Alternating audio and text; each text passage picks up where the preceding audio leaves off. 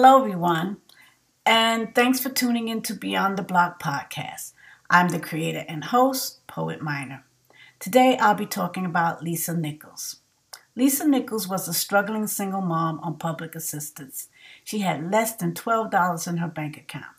She often tells the story about how she had to use a towel as a diaper for her son. As she states, she had finally made it to rock bottom. But she went beyond the block of poverty and despair. How did she do it? She tells how her grandmother inspired her to love the unlovable and forgive the unforgivable. Her favorite quote is, "Success is my birthright."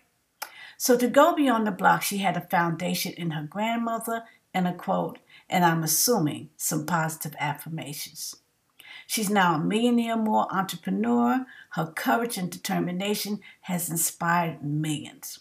She's a best-selling author who has implemented practical blueprints for personal success.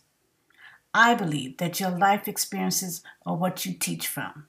Those blocks we have are catalysts to a bigger, brighter, more productive, and successful life.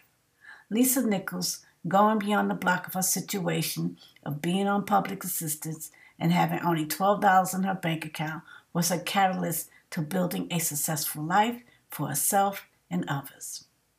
Thanks for listening to the Beyond the Block podcast, and until next time, keep moving forward.